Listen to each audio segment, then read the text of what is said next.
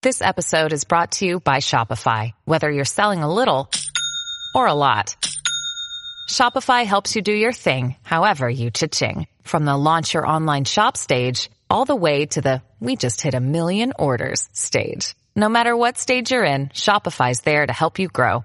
Sign up for a $1 per month trial period at shopify.com slash special offer, all lowercase. That's shopify.com slash special offer. Bunun için Karl Popper'ın bir sözünü hatırlatmak istiyorum. Ciddi felsefi problemler olmasaydı ve bunları çözebilme umudu taşımasaydım, felsefeci olmam asla bağışlanamazdı ve bence felsefenin varoluşu da bağışlanamazdı. Bir makine tasarlanacağı zaman makine mühendisleri de başvururuz. Makine mühendislerinin temel bilgisi de temel bilimlerden gelmektedir. Yani orada bir zincir kurabiliyoruz. Peki bilim politikalarını kim oluşturacak? Bilim çok kıymetlidir ama sınırlarında kalmalıdır gibi bir şey söyleniyor. Peki o sınırlar nedir? Bu soru zaten bilim felsefesinin temel sorusu. Hayatın denklemleriyle bilimin teorisi. Gayri safi fikirler.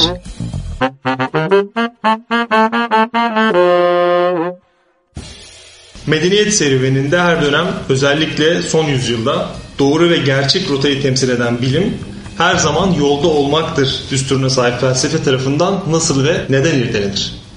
Aslında bu soruyu e, doğru cevaplamak için elbette ki modern bilimsel devrim ve sonrasındaki bilim felsefe ilişkisine odaklanmak gerekse de aslında zamanı biraz daha geriye çektiğimizde e, kökensel birlikteliği görebileceğiz. E, bunun için Karl Popper'ın bir sözünü hatırlatmak istiyorum.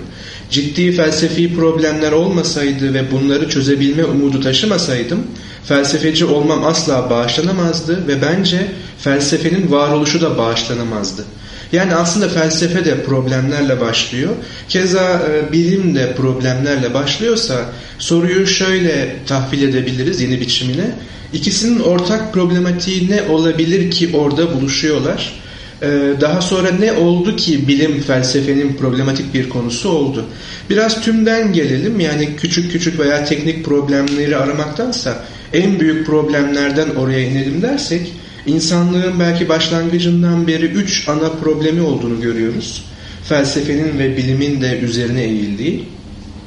Birincisi cehalet, ikincisi yoksulluk, üçüncüsüne de özgürlük problemi diyebiliriz. İlk iki problem negatif bir şeye göndermeliydi. Sanki özgürlük böyle e, daha pozitif gibi kaldı. Özgür olmama problemi diyelim.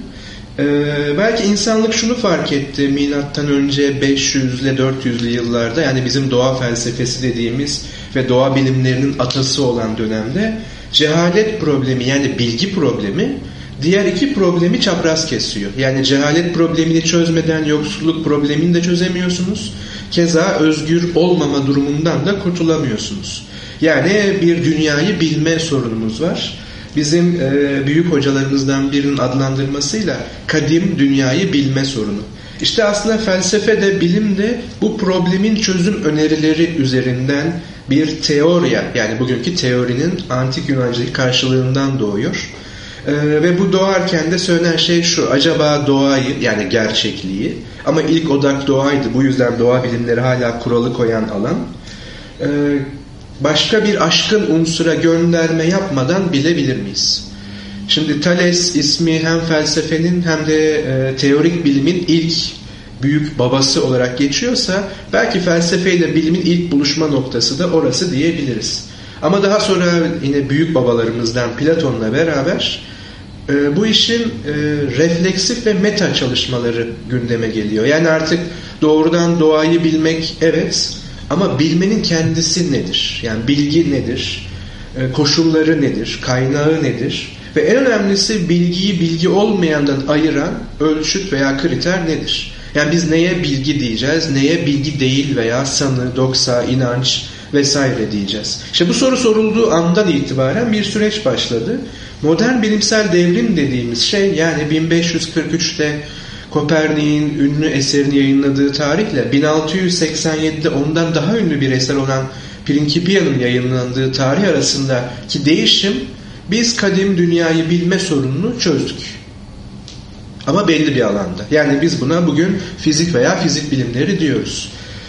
O halde cehalet ortadan kalktı mı kısmi olarak yani fizik alanında nasıl bileceğimizi biliyorduk. Çünkü fiili bir örneği vardı ortada. Bu da Newton'un çalışmasıydı.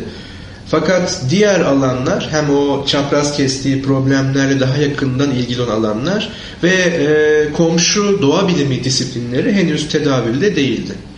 E peki bunları nasıl yaygınlaştıracaktık? Yani bilme biçimimizi bu kadim dünyayı bilme sorunumuzu çözdüğümüz yöntemi nasıl yaygınlaştıracaktık? İşte bu soruyu sahiplenen de yine felsefe oldu. Ama bu kez felsefe o başlangıçtaki daha spekülatif epistemoloji, ontoloji ve aksiyoloji birlikteliğindense epistemoloji odaklı ve konusu da bilim olan bir şeye dönüştü. Yani soru şuydu. Newton nasıl başardı?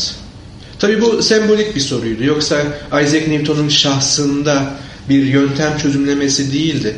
O alandaki çözümümüzün yöntemsel analizi ve artık o alanda biz bu işi fiilen çözdüysek, bilgi buysa aradığımız bilgi, bunu diğer türlerden, daha önceki o spekülatif dediğimiz epistemeden veya e, scientia'dan, bunun latincesi, ayıran şey neydi? İşte bu soruyu sorduğu anda modern felsefe ile modern bilim bir kez daha e, buluştu ve artık neden ve nasıl başardık sorusu felsefenin yani bilim felsefesinin yani epistemolojiye odaklanmış felsefenin temel problematiği oldu.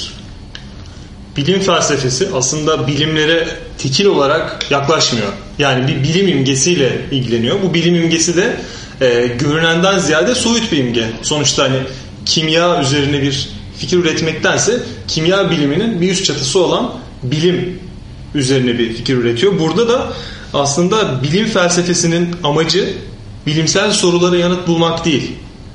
Bilime dair sorulara yanıt bulmak. Bununla ilgisi olduğunu düşünebiliriz. Evet kesinlikle. Zaten e, mesela Newton veya da fizik felsefesi olarak doğmadı. 19. yüzyılda yani aslında modern bilimsel devrimden yaklaşık 150 ila 200 yıl sonra artık şu soru soruluyordu. Çünkü diğer doğa bilimleri, kimya ve benzerleri de biraz metaforik olarak söylersek el yordamıyla kendilerini Newton'a veya da e, o zamanki adıyla doğa felsefesinin bu kanadına benzetmeye başlamışlardı. Ama bu bilinç seviyesine ulaşmamıştı.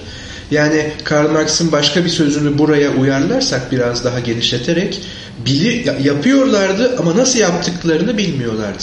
Hani esasen imge seviyesinde bir hayranlık vardı ve elbette kitlelerin yavaş yavaş sanayi devrimiyle beraber gelen kendi günlük yaşamlarına dokunan teknolojik sonuçlarla evet bilim bu işi başardı demesi vardı.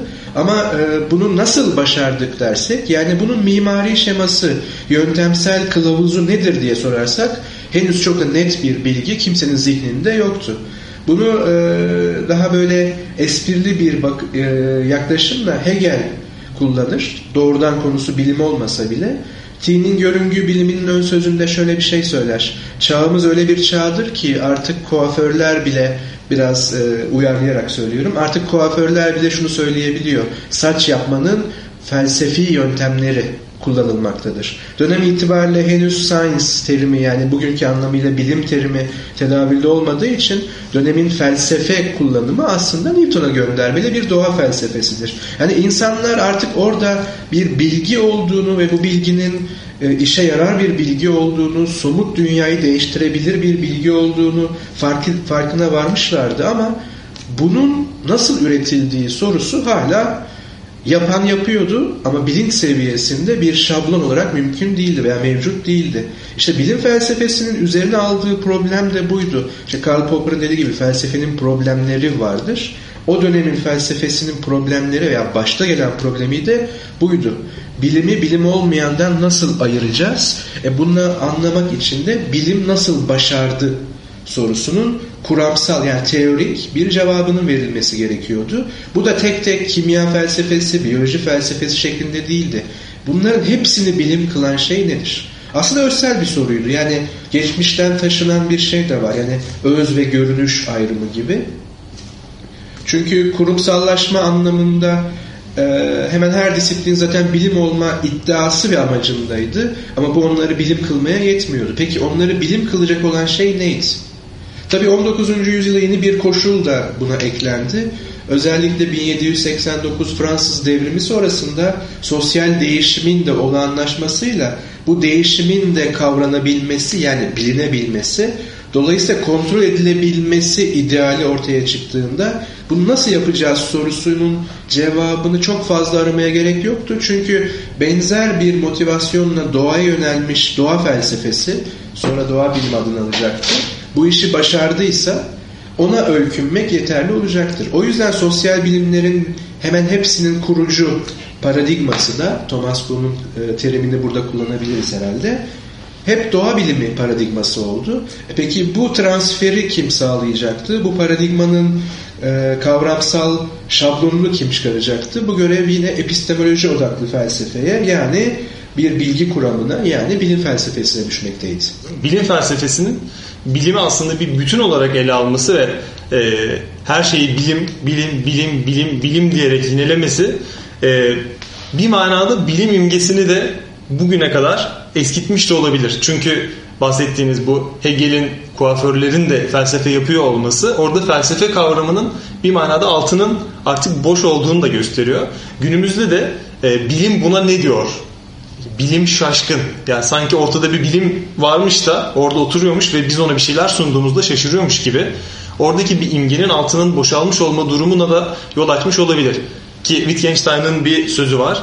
Ee, bazen bir ifade bu kadar e, altı boşaltılmış ya da eskitilmiş, yontulmuş ifade dilden çıkarılıp temizlenmeye gönderilir. Bu gereklidir ve sonrasında tekrar dolaşıma girebilir. Yani bu felsefenin bilimi soyut olarak ve tepeden ele alıyor olması bu tarz bir olumsuz sonuca da yol açmış olabilir. E, payı vardır muhakkak ki çünkü e, buna bir uygun terim ne bulabiliriz? Kavram yorulması diyebiliriz belki. Bilimin 19. yüzyıldan bu yana e, özellikle bazı bilim imgeleri üzerinden ciddi bir kavram yorulmasına uğradığı ve bu nedenle bazı alanlarda da hem içinin boşaldığı hem de bazı dirençlerle karşılaştığı bir vaka. Ama buradaki e, esas pay aslında bilime öykünen bazı alanlardan geliyor. Bilim felsefesinden veya bilim çalışmalarından yani bilim incelemelerinden ziyade. Bu ne demek istiyorum? Ee, ilk dönemde dediğim gibi bilimle bilim olmayanı ayırmak gibi bir e, amaç veya problematik öne konmuştu. Fakat 20. yüzyıl itibariyle özellikle aslında Hegel'in verdiği örnek de bunun ilk e, primitif örnekleri gibi görünüyor. Bilimin otoritesini hem e, teorik hem de kurumsal otoritesini fark eden bütün disiplinler veya disiplin adayları kendilerini daha yolun başında bilimsel ilan etmişlerdi. O yüzden ilk olarak yapacakları şey bunu sıklıkla tekrarlamak veya terminolojilerini veya dillerini bilimsel dile benzetmekti.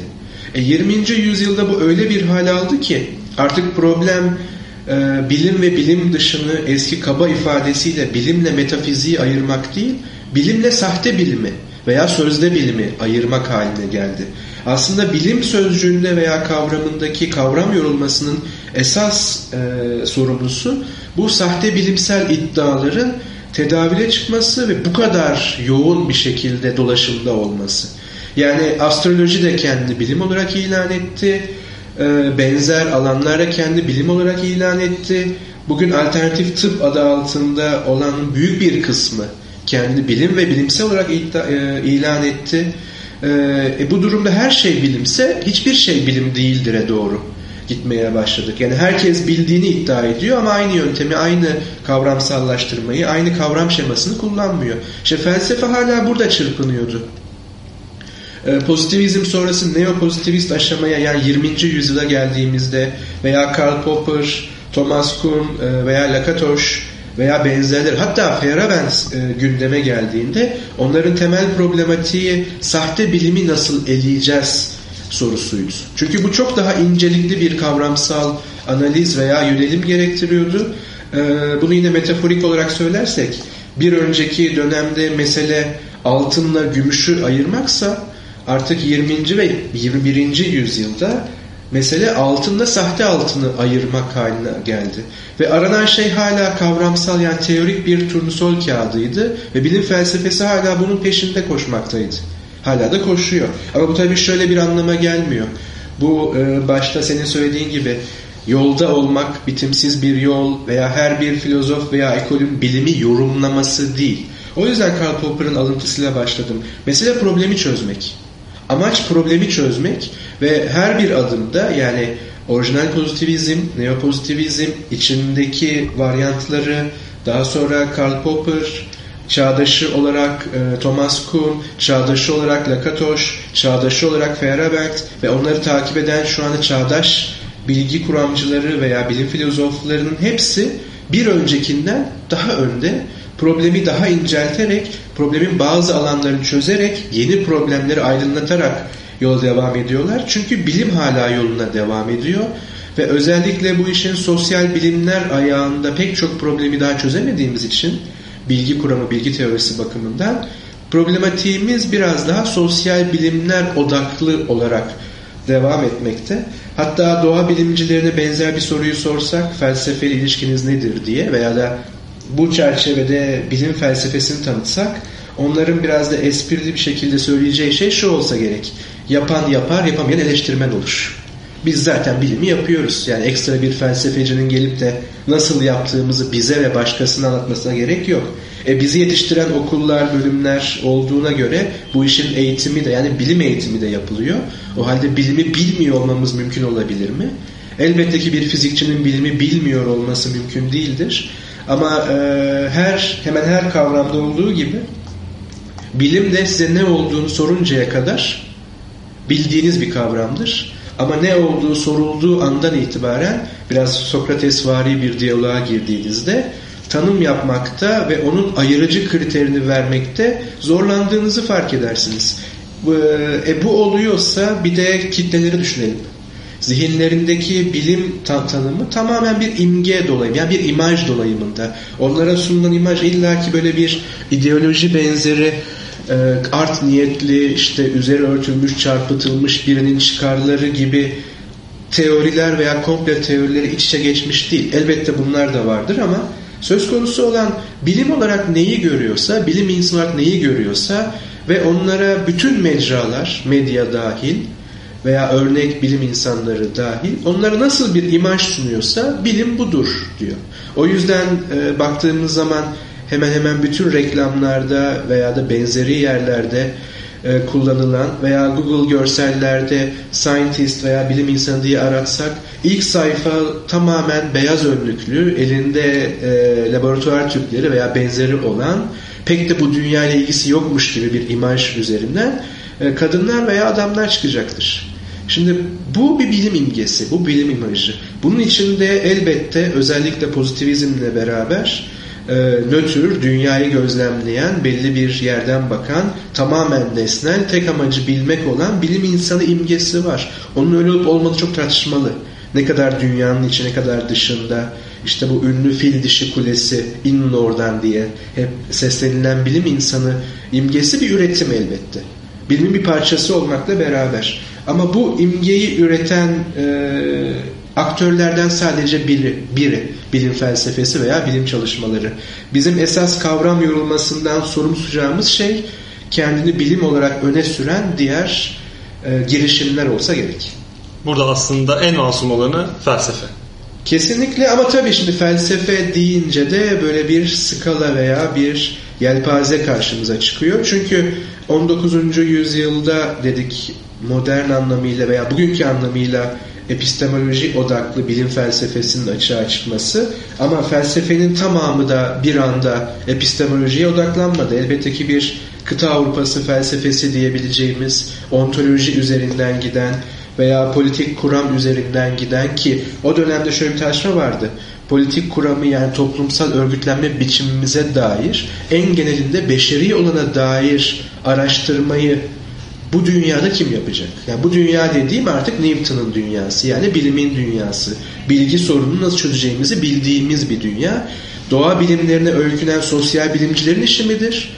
Yoksa hala bu alan e, eskiden olduğu gibi beşeri disiplinler diyeceğimiz başka bir alana ait bir araştırma konusu mudur? Bu beşeri disiplinlerin en önde geleni de her zaman felsefe olmuştu. En azından Orta Çağ sonundan beri. O yüzden filozoflar o dönemde de özellikle insan ve toplum üzerine düşünmeyi pek bilme bırakmak istemeyenler de vardı. E bunlar da tabii ki bilime karşı bir direnç noktası oluşturdular. Yani bilimi reddetmek anlamında değil ama bilimin sınırları vardır ve bu sınırları aşmamalıdır. Esas aşmaya çalıştığı zaman bilim zarar görecektir diyenler var. Günümüzde bile buna dair çalışmalar var. Başka konuşmalarda üzerinde dururuz belki ama bilim ne değildir üzerinden e, yüklenilen yer bilim çok kıymetlidir ama sınırlarında kalmalıdır gibi bir şey söyleniyor. Peki o sınırlar nedir? Bu soru zaten bilim felsefesinin temel sorusu. Bu soruya bir verili cevap üzerinden sınırını aşma bilim demek bilim felsefesi yapmaya başlamayı gerektirir. Eğer bu yapılmadan sınırını aşma bilim deniyorsa işte o kavram yorulmasına uğramış bir bilim imgesiyle mücadele etmektir bu esasında. Bilimin kendi sınırlarını araştırmak değil. Bu da bir bilim felsefesi savrulması diyebiliriz. E, bu da bir e, ayrı kanat oluşturmakta. Yani pürüpak bir bilim felsefecileri grubu yok aslında. Farklı bilim felsefelerinden de bahsetmek mümkün. Bilim insanı felsefe bilmeli midir? Ee, bu soruyu yanıtlamak aslında çok kolay değil. Çünkü içinde şunları taşıyor. Felsefe derken neyi kastediyoruz? Ee, yine Karl Popper'dan bir alıntı yapmak burada iyi olabilir. Yani felsefe dendiğinde en azından geçmişte veya da genelde biz neyi e, anlıyoruz veya kavruyoruz? Alanlar dahil yani bu işte eğitimini verirken bile mesela felsefe öğrencilerine veya da felsefe öğrenmek isteyenlere şu söylenir. E, bu filozof ne söylüyor veya söylemeye çalışıyor? E, ve bu soru esas alınır. Aslında bu soru çok geçerli bir soru değil ve felsefeye yönelmek için de hiç iyi bir başlangıç değil. Çünkü o zaman felsefe filozofların söylediği böyle özlü sözler veya aynı konu üzerinde birden çok filozofun söylediği farklı şeyler olarak yorumlar çoklusu gibi görünüyor.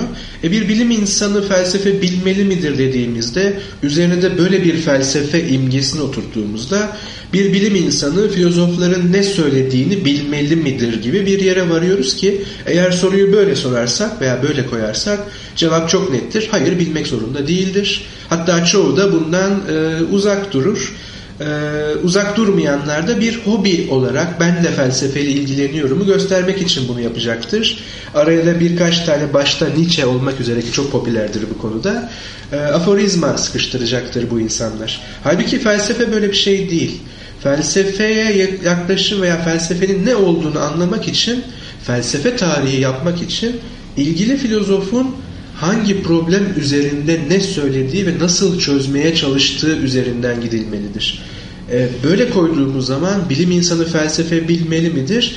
Bir kısmını zaten bilmektedir farkında olsun veya olmasın.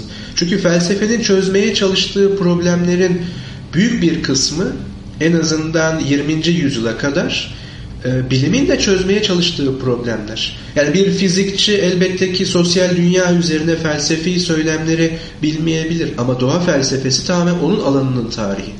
Veya bir sosyal bilimci felsefenin çözmeye çalıştığı problemlerde kendi problemlerinin kökensel durumunu görecektir. Çözüm önerini görecektir.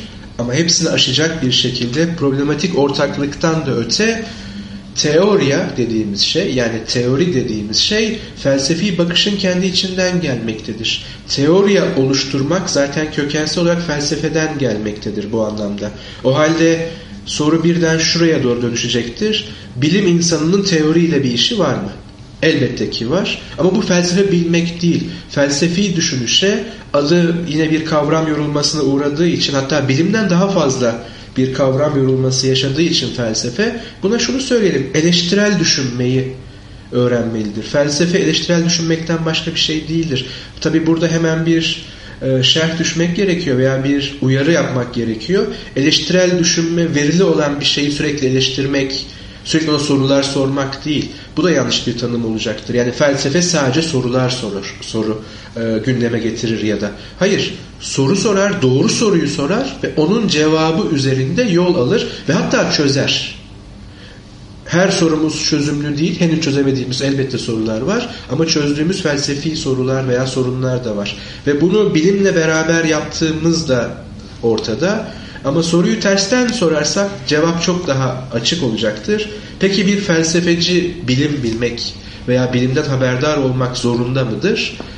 En azından 20. yüzyıl itibariyle felsefeye rağmen herhangi bir alanda bilim yapılamayacağı gibi bilime rağmen de herhangi bir alanda felsefe yapılamaz. Yani en azından bu bilimsel gelişmişlik düzeyindeki ulaştığımız teorileri, kuramları, verileri felsefeci de kendi yaklaşımında bir yere oturtmak zorundadır. Gerekiyorsa hesaplaşarak ama bir yere oturtmak zorundadır. Yokmuş gibi felsefe yapamayacağı veya felsefe etkinliği içerisinde bulunamayacağı diğer sorudan çok daha net bir cevap. Ama belki bilim insanı için şunu da söylemek gerekir. Epistemolojik olarak özellikle e, bilim üzerine yapılan çalışmalardan haberdar olması ki bunun örneklerinden biri herhalde Einstein'dır. En önde gelenlerinden biri. Önemli bir hız kazandıracaktır kendisine. Ama sorunun esas muhatabı bence yine sosyal bilimcilerdir. Çünkü sosyal bilimle e, beşeri disiplinler arasındaki sınır henüz çok netleşmediği için bazı alanlarda bu işin teoriyasının kaynağı hala felsefe. O zaman doğru soru bilim insanının bilim felsefesiyle ilişkisi nasıl olmalı? Çünkü bilim insanı felsefe bilmese de olur diyen bir kanat da var. Bilim insanı bilim felsefesiyle ilgilenmelidir. Çünkü o onun belki de laboratuvarda yapacağı işi daha doğrusu o deneye yaklaşımını, o düşüncesini bile değiştirebilir. Sonuçta e, Thomas Kuhn'u okumuş ya da Karl Popper'ı okumuş bir bilim insanı orada gördüğü bilimsel ilerleme ya da eleştirel düşünceyi kendi çalışmalarına da uygulayabilir diyenler de var. Ama burada aslında e, kişilerin kendi alanlarını fazla önemseme durumuyla da karşı karşıya olabiliriz. Sonuçta edebiyatla ilgilenen bir profesör bir insan nasıl Shakespeare okumaz diyerek Shakespeare'i en üst noktaya koyabilir. Ya da bir bilim insanı kim işte Niels Bohr'u nasıl bilmezsin?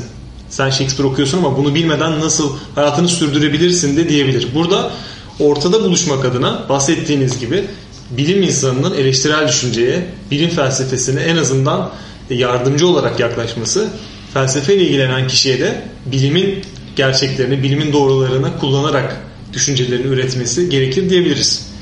Bu aslında tabii 1950'li yıllarda kavramsal olarak adı konulan iki kültür problemi.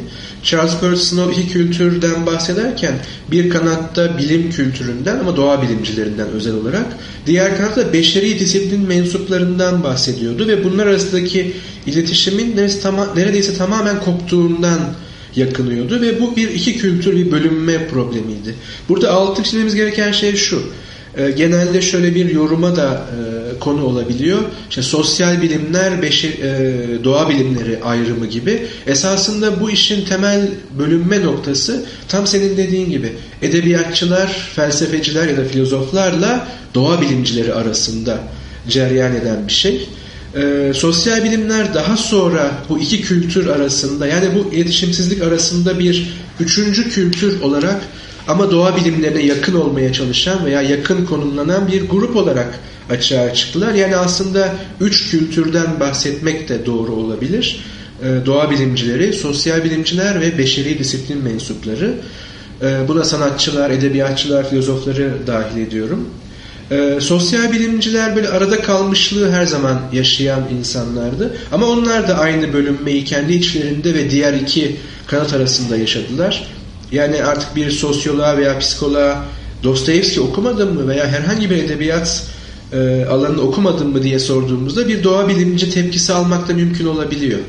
Yani o kadar çok makale var ki okumam gereken hani ona çok sıra gelmedi ne gerek var. Halbuki sorulabilir bu daha yakın alanlarda. Acaba Dostoyevski veya da benzeri bir edebiyat e, eserini okumuş bir psikolog mu daha başarılı bir şekilde işini yapabilir veya sosyolog yoksa bununla hiç alakası olmayan hiç temas etmemiş bir o nötr nesnel işiyle ilgilenen bilim insanı mı? İşte bu hep imgesel bir ayrım. Kaldı ki doğa bilimlerine geldiğimiz zaman tam da Snow aynı örneği verir. Kendisinin içinde bulunduğu bir e, toplulukta edebiyatçılar ve doğa bilimcilerinin olduğunu, edebiyatçılara termodinamiğin ikinci yasasını sorduğunda biraz ortalığın buz kestiğini bunu çok münasebetsiz bir soru olarak gördüklerini, bunu bilmek zorunda olmadıklarını söylerler. Ee, ama bilim insanları da Shakespeare okudun mu diye sorduğunda da e, daha naif olmak üzere o kadar yoğunum ki henüz buna vaktim yok ama listemde gibi yine biraz uyarlayarak söylüyorum elbette bir cevap aldığını söyler. İşte bu kopukluk e, hem diğer beşeri disiplinler ama özellikle felsefe ile bilim arasında var gibi görünüyor. Ama orijinal sorumuza dönecek olursak bir bilim insanının en azından bilim felsefesiyle tanışıklığının olması e, onun işini yapmasında daha verimli ve daha başarılı olmasını elbette sağlayacaktır. Çünkü kendi yaptığı üzerine meta bir konumdan eleştirel bir de tavır takınabilecektir. Kaldı ki diğerinde yani bir bilim felsefecisinin veya bir felsefecinin daha genel olarak bilimle tanışıklık kurması da çok yeterli değildir. En azından kendi çalışma alanına veya temel problematiğine yakın bilim dalında biraz bilmesinde bir bilim insanının felsefe bilmesinden çok daha fazla fayda olacaktır. Hele ki bir bilim felsefecisinin bilimin herhangi bir alanını hiç bilmemesi zaten düşünülebilecek bir şey değildir. Çünkü onun üzerine zaten akıl yürütmekte veya onu kavramaya çalışmaktadır. Nesnesini bilmek durumundadır. Ama tabi burada e, ironik bir kısır döngü tehlikesi de vardır. Zaten bilim felsefecisinin yapmaya çalıştığı şey bilimi kavrayabilmek, bilmek nedir? Bunun kavramsal şemasını veya şablonunu ortaya koyabilmek. E bilimi bilmek nedir? O zaman bilimi bilmenin kendi şablonu nedir gibi bir kısır döngüye girebilecektir elbette. Ama zaten bu işin içinde bunlar da var. O meta konumu arıyoruz. Yani bilginin gerçek halindeki e, uygulamalarını modelleyebileceğimiz şablonu ortaya çıkarmaya çalışıyoruz. E, bu da biraz katmanlı bir iş. Yani ilk derinleşme gerektiren bir iş. E, burada kısır döngü tehlikeleri de elbette var. Aslında bu büyük çatışmanın sebebi bahsi geçen alanın gittikçe hacminin büyümesi ve sosyal kültürde aldığı yerin artması ile ilgili olabilir. Çünkü Shakespeare denen e, çünkü Shakespeare e, milyonlara hatta 100 milyonlara ulaşmış bir kişilik. E, keza felsefi düşünce bahsettiğiniz gibi Nietzsche aforizmalarıyla milyonlara ulaşmış. Bilim zaten hayatımızın her yanında. Yani burada aslında bir alan kapma kavgası da olabilir. Çünkü Japon dili edebiyatı okuyan bir insan sen nasıl e, Nijitsu'yu okumadın Nijitsu adında hayali bir kahraman üretiyorum. Nijitsu'yu nasıl okumadın diyerek karşısındakine e, herhangi bir öneride ya da yergide bulunamaz. Bulunmaz. Bu tarz bir ihtiyaç hissetmez ama e, bir bilim insanı kendi alanındaki bir kuramı ya da bir çalışmayı yetkinlik ya da bilinmesi gereken bir şey gibi sunabiliyor. Tabi burada biraz e, aşırıya kaçmalar da var sanki. Yani e, yani Snow'un sorusunu hatırlayalım. Termodinamiğin ikinci yasasını biliyor musun? Yani bu fizik açısından hakikaten alanın Shakespeare'i. Yani Hamlet'i okudun mu sorusuna bir İngiliz dili edebiyatı profesörüne Hamlet'i okudun mu sormakla aynı şeydir. Fizik içerisinde bu sorunun karşılığı. Ama bunu kitlelere veya fizik dışındaki insanlara bu yargıyla sormak biraz aşırıya kaçmak olabilir. Şu an günümüzde onun e, kişisel yaşamı ki bunu da bilmek çok önemli üzerinden bir popülerleşme yaşayan Einstein düşünelim. Kaç kişi onun özel veya genel görelilik kuramı makalelerini okuyup anlayabilir veya kaç kişi bunu okumuştur alan haricinde? Yani herhangi birine şunu sorsak özel görelilik kuramını bana bir anlatır mısın?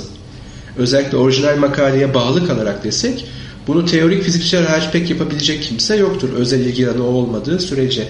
Ama bilimi bilmek veya bilimden haberdar olmak veya Snow'un kaygı duyduğu ve tespit ettiği bu kültürel bölünmede esas gönderme böyle spesifik malumata veya bilgiye sahip olmaktan öte bir şey. Yani bilimi e, tamamen ya bilmek zorunda değilim onu diyerek hayatından çıkaran insanlarla e, beşeri disiplinleri veya diğer yaklaşımları benim işim değil deyip sadece işimi yaparım diyen bilim insanları arasındaki bir bölünme veya kopuş. E burada tabii koşulların getirdiği bir şey de var. Tarihsel koşulların getirdiği e, hem içkin hem de e, dışsal koşulların getirdiği diyebiliriz. Bu da nedir? Bilim dalları içerisindeki doğa bilimlerinde özellikle aşırı uzmanlaşma. Yani burada belki de en spesifik örnek e, tıp alanından verilebilir. Hepsi birer hekimdir, tıp doktorudur. Ama uzmanlıkları üzerinden o kadar bölünmüş ve derinleşmişlerdir ki bu da gereklidir. Örneğin bir göz hastalıkları uzmanına herhalde kalbinizi gösteremezsiniz. Ama tıp hekimidir. Veya bir kalp uzmanına o anda gözünüzle ilgili problemi anlatamazsınız. Sizi hemen uzmanına yönlendirecektir. Doğallıkla ve olması gerektiği gibi. Ama bu artık içeride aynı disiplin içerisinde bile öyle bölünmelere sebep olmaktadır ki birbirlerinin çalışma alanlarından haberdar ama bilgi sahibi olmayan bilim insanlarından da bahsediyoruz. Tıp örneği bunun belki kategorik olarak e, uç örneklerinden biri ama özellikle sosyal bilimlerde şunu görmek mümkün. Aynı oda içerisinde iki meslektaş ikisi de aynı disiplin altında çalışıyor. Fakat bir diğerinin çalışma alanı hakkında terminoloji dahil olmak üzere hemen hemen hiçbir şey bilmiyor. Ama ikisi aynı disiplin. Buna X disiplini diyelim. Peki onları nasıl hala aynı disiplin olarak görüyoruz? Yani uzmanlaşma bu kadar artmışken ve birbirleriyle e, neredeyse terminolojik e, ilişkileri bile kopmuşken, diyalogları bile kopmuşken ikisi nasıl hala aynı disiplinden bahsedebileceğiz? İkisini aynı çatı altına koyabileceğiz. Şimdi bu soruyu genelleştirelim. Bu kadar ayrışmış bilim dalları içerisinde hepsini bilim kılan şey nedir? Şey yine bilim felsefesinin kökensel sorularından biri. Yani skalanın bir ucuna sosyolojiyi koyalım, diğer ucuna teorik fiziği koyalım. İkisini de bilim kılan şey ne? Biraz daha skalayı genişletelim. Bu sefer diğer uca tarihi koyalım. En uca da e, yine teorik fiziği koyalım. Teorik fizikle tarih arasında nasıl bir benzerlik veya akraba benzerliği ilişkisi var ki Wittgenstein'ci anlamda. İkisine de bilim diyoruz. Eğer artık çağımız gereği bilimlerden söz edeceksek yani bir çoğulaşma varsa o zaman sahte bilimi nasıl ayırt edeceğiz? O da bilimlerden biri olamaz mı? Yani astroloji bölümü neden yok üniversitede? Neden girmesine şiddetle karşı çıkarız? Veya daha güncel tartışmalara gidilecek olursa e, akıllı tasarım kuramıyla evrim kuramı niye karşı karşıya getiriliyor? İkisinin bilimsellik iddiası varsa ve bilimlerden söz ediyorsak neden böyle bir kavga çıkıyor ortaya veya böyle bir tartışma ortaya çıkıyor? Oysa hala biz bir bilim ve bilim olmayandan bahsediyoruz ki hala bu var, bu geçerli. Söz konusu olan bilimler değil. Belki derece farkları var ama hepsinde taşınan bir bilimsellik ölçütü var. Yani bir turnusol kağıdı hala çalışıyor sınırlandırma ayracı dediğimiz bilim ve bilim olmayanı ayıran şey ve bilim felsefesi kaynaklı yani bilim felsefesinin çalışmalarının ulaşmaya çalıştığı ve inceltmeye çalıştığı bir kavramsal turnusol kağıdı. Bu hala çalışıyor ve o yüzden bazı şeyler bilim değil. Ve o yüzden bu bazı şeyler veya bazı yaklaşımlar bilimin elde ettiği bu otoriteden faydalanmak istese bile bu otoriteyi hak etmeyen disiplinler. Ve bu çok ciddi bir günlük, politik ve yaşamsal kavga alanının enstrümanlarından veya öğelerinden biri. O yüzden belki şunu söyleyebiliriz. Bilim felsefesinin veya bilim incelemelerinin yani bilim incelemeleri derken şu grubu kastediyorum. Bilim felsefesi, bilim tarihi, bilim sosyolojisi başta olmak üzere bilimi konu edinen bütün inceleme disiplinleri diyebiliriz. Ve bunların hepsinin keza bilim felsefesinin gerçek problemleri var ve bu problemler çözümsüz kaldığı sürece bilim de kurumsal olarak başka yerlere savrulabilir. Bu başka yerlere savrulduğu zaman da bilim insanları gerçek işlerini yapamaz hale gelirler. Onlar gerçek işlerini yapamaz hale gelirse bilim üretilemez hale gelir. Bu da ne yazık ki bilimin sonuna doğru gidilebilecek bir yolun da kavşağında olduğumuzu gösteriyor. O halde bu kadar ciddi bir tehlike varken ve bu tehlikeyle uğraşan bilim felsefesi iken bir bilim insanının da bundan biraz haberdar olması elbette ki işi ve geleceği için önemlidir. Bilim felsefesi bilimi devrimleriyle, gelişimleriyle, yaklaşımlarıyla ele alıyor. Fakat bu yaklaşımlarda, bu çözümlemelerde elimizde bir sonuç oluştuğunda yani örnek veriyorum e, kimyada bir X kuramı ilerlerken aslında tam olarak şu noktada yanlış bir e, yere evrilmiş ve bu noktadan geriye dönülmesi gerek. E, dönülmezse bu yapılan çalışma artık bilimsel değildir gibi e, hacimli bir sonuca ulaştığında bunu iletebileceği bir merci var mı? Yoksa da yani bu konuda herhangi bir çözümü yoksa ve bu çözümün herhangi bir gideceği nokta yoksa bilim felsefesine kuramsal olarak ilerleyen, somutu ele alan fakat yine kuramsal olarak kendi çerçevesi içinden çıkamayan bir düşünce ilerleyişi olarak yaklaşabilir miyiz? Şimdi şöyle bir ayrıma gidelim. Önce felsefe ile bilim ilişkisine biraz değinelim. Ondan sonra bilim felsefesinin bilimi ele alması ve hani ona müdahale ediyor mu veya da sonuçlarını müdahale edecek bir yere aktarabilir mi sorusuna gelelim. Şimdi felsefe ile bilimin e, tabi daha sonra bu ismi aldı. E, ilişkisini sarmal bir yolculuğa benzetebiliriz. Yani iki tane çizgi birbiri çevresinde sarmallar çizerek ilerliyor ve bazı noktalar temas ettiğini düşünelim. Epistemoloji için bunu söyleyebiliriz daha çok.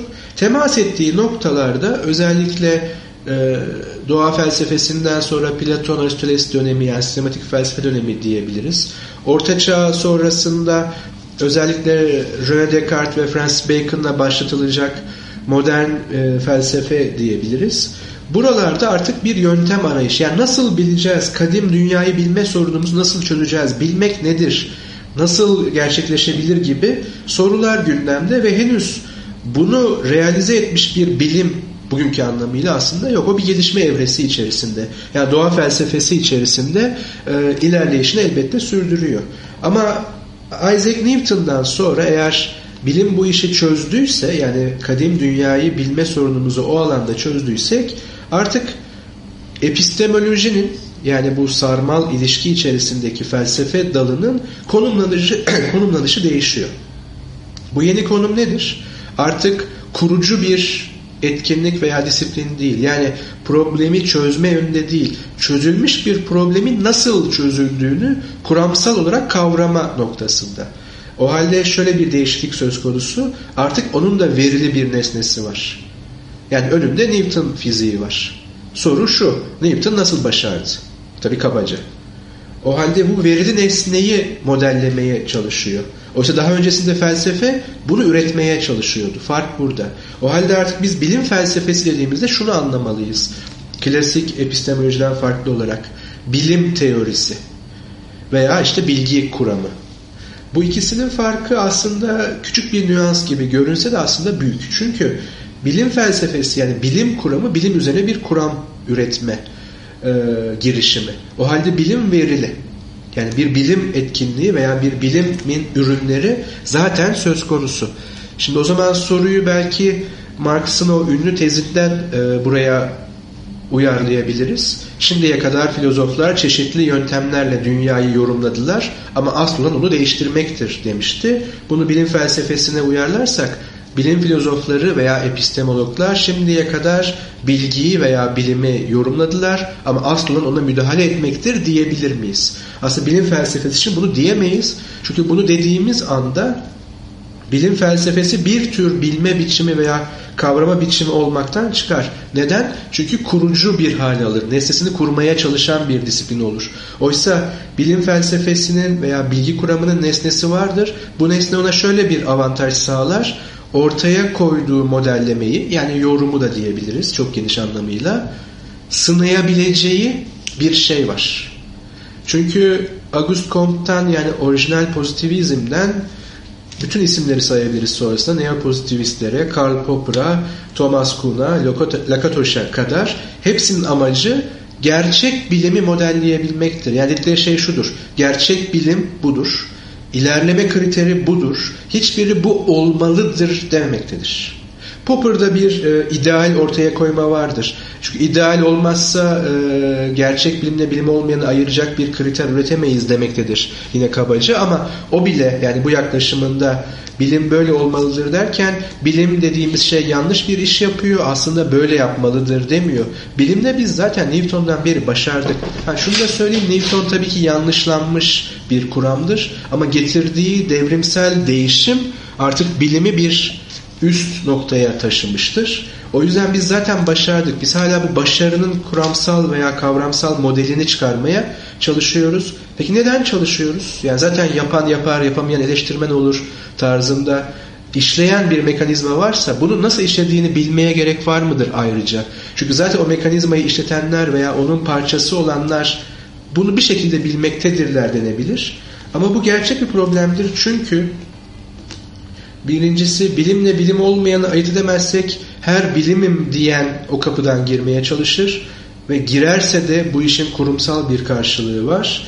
Kurumsal bir karşılığı olması da şu anlama gelir. En temelinde üniversitelerde bölüm kendini yeniden üretebilecek kaynaklar, insan kaynağı ve maddi kaynaklardan bahsediyorum. Bunları talep edecektir. Ama iktisatta temel ilkelerinden birinde olduğu gibi sınırlı kaynakları ne sınırsız isteklere paylaştırmak gibi problemimiz var. Ve bilim bizim en önemli e, mekanizmalarımızdan biri ise sırf ona öykündü veya ona benziyor diye bu kaynakları oraya harcamak demek gerçek bilimsel çalışmalara kaynak ayırmamak demektir. Çünkü bu kapalı bir havuz gibi düşünelim. Yani bir yerden bir şey eksiltiyorsak bir yere bir şey aktarıyorsak muhakkak ki bir yerden eksiltiyoruz demektir. O yüzden gerçek bilimle sahte bilimi ayırmak çok önemli bir problemdir kurumsal olarak da.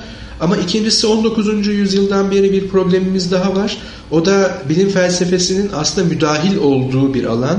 Yani doğa bilimlerini modellerken Auguste Comte'un o çağrısını hatırlayalım. Sıra sosyal fiziği kurmaya geldi dediğinde aslında sosyal bilimlerin çağı geldi. Artık bunun da bilimsel olarak forme edilmesi gerekiyor demişti. Çünkü modern e, sosyal bilimler aslında 19. yüzyıl ve sonrasının ürünüdür. Ve burada bilim felsefesi modelleyici olmaktan ziyade bu model üzerinden de bir kurucu edim tekrar yükleniyor. Yani eski felsefede veya epistemolojide olduğu gibi. Şu an sosyal bilimlerin içinde bulunduğu tırnak içinde kullanacak olursam karmaşayı düşünecek olursak hala sosyal bilimlerin epistemolojik veya paradigmatik modellemesinin yapılabildiğini söylemek zor veya burada ciddi tartışmaların döndüğünü söylemek doğru olacaktır. Esas bilim felsefesinin müdahil olduğu yer sosyal bilimlerin epistemolojisi. Ama bu da şöyle bir yanlış anlamayın yolunu açmasın. Sosyal bilimlerin ayrı bir epistemolojisi olduğunu düşünmüyorum. Eğer onlar da bilimse, birer bilimse muhakkak ki onları doğa bilimiyle en azından akraba benzerliği seviyesinde aynı çatı altına sokacak bir e, sınırlandırma ayrıcı altına girmeleri gerekecektir. O halde bilim felsefesi bir yandan doğa bilimlerine daha az müdahil olarak bir modelleme yapmaya çalışırken bir yandan sosyal bilimlerde bunu kurmaya çalışıyor. Ama sanki son yıllarda bu iş biraz tersine dönüyor gibi.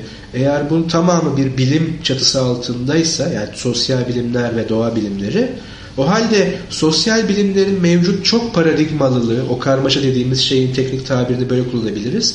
Çok paradigmalılığını modelleyebilen bir bilim felsefesi doğa bilimlerini de zaten modelleyebilecektir. Ve belki o uzun zamandan beri aradığı çeşitli alt problemlerle e, zenginleştirdiği ve bunları görerek ve çözmeye çalışarak ilerlediği o yolda bunun pek çoğunu çözebilecektir. O halde özetlersek şöyle söyleyelim. Bilim felsefesi veya bilim incelemeleri doğa bilimlerine müdahil, müdahil olma konusunda daha geride fakat sosyal bilimlerin tam göbeğinde çok müdahil bir yerde duruyor. Ama bir merci olarak iletebileceği veya bilimin ilerlemesinde etkin olabileceği bir mekanizma veya böyle bir e, olanak var mı diye sorarsak aslında var. Çünkü bu tamamen başka bir alan gibi görünen bilim politikalarıyla ilişkili. O zaman soruyu şöyle sorabiliriz. Bilim politikalarını oluşturmaktan yükümlü kişiler kimlerdir? Yani bir makine tasarlanacağı zaman makine mühendislerine başvururuz. Makine mühendislerinin temel bilgisi de temel bilimlerden gelmektedir. Yani orada bir zincir kurabiliyoruz. Peki bilim politikalarını kim oluşturacak? Yani bilim insanlarının kendileri mi? Burada bir anekdot anlatabiliriz belki. Ee, biraz yorumlayarak ve isim vermeyerek. Yani mesela bilim politikası şu olabilir mi? Bilim insanı gelip kaynak istediğinde kasayı açıp gerekli parayı veren e, ve bu paranın sağlanmasını ve dağıtılmasını sağlayan bir şey midir bilim politikası? Yoksa hangi alanlarda öncelikli insan gücü ve maddi yatırımın yapılacağına karar verecek ve bu kararda tamamen rasyonel olacak ve bilimin doğasına uygun olacak kişiler bu kararı vermelidir. Peki bu kişiler nasıl bir eğitim alacaktır veya bunların uzmanları kimdir diye soracak olursak herhalde bilim felsefecileri, bilim tarihçileri, bilim sosyologları yani bilim incelemeye dahil olan insanlar ve tabii ki bilim insanları olacaktır. Yani orada bir işbirliğine gidecek insanlar olacaktır. Bilimle bilim olmayan ayrımının farkında olmayan birinin bilim politikaları ürettiğini düşünecek olursak sanırım bu bir felaketle sonuç, sonuçlanacaktır. Hem insanlık açısından hem bilimin kendisi açısından. O yüzden bilim felsefesinin müdahil olacağı alan bilim politikalarının oluşturulma süreçleri olacaktır. Bilime yön verme değil, bilime yön veren politikalara yön verme gibi daha üst bir konu.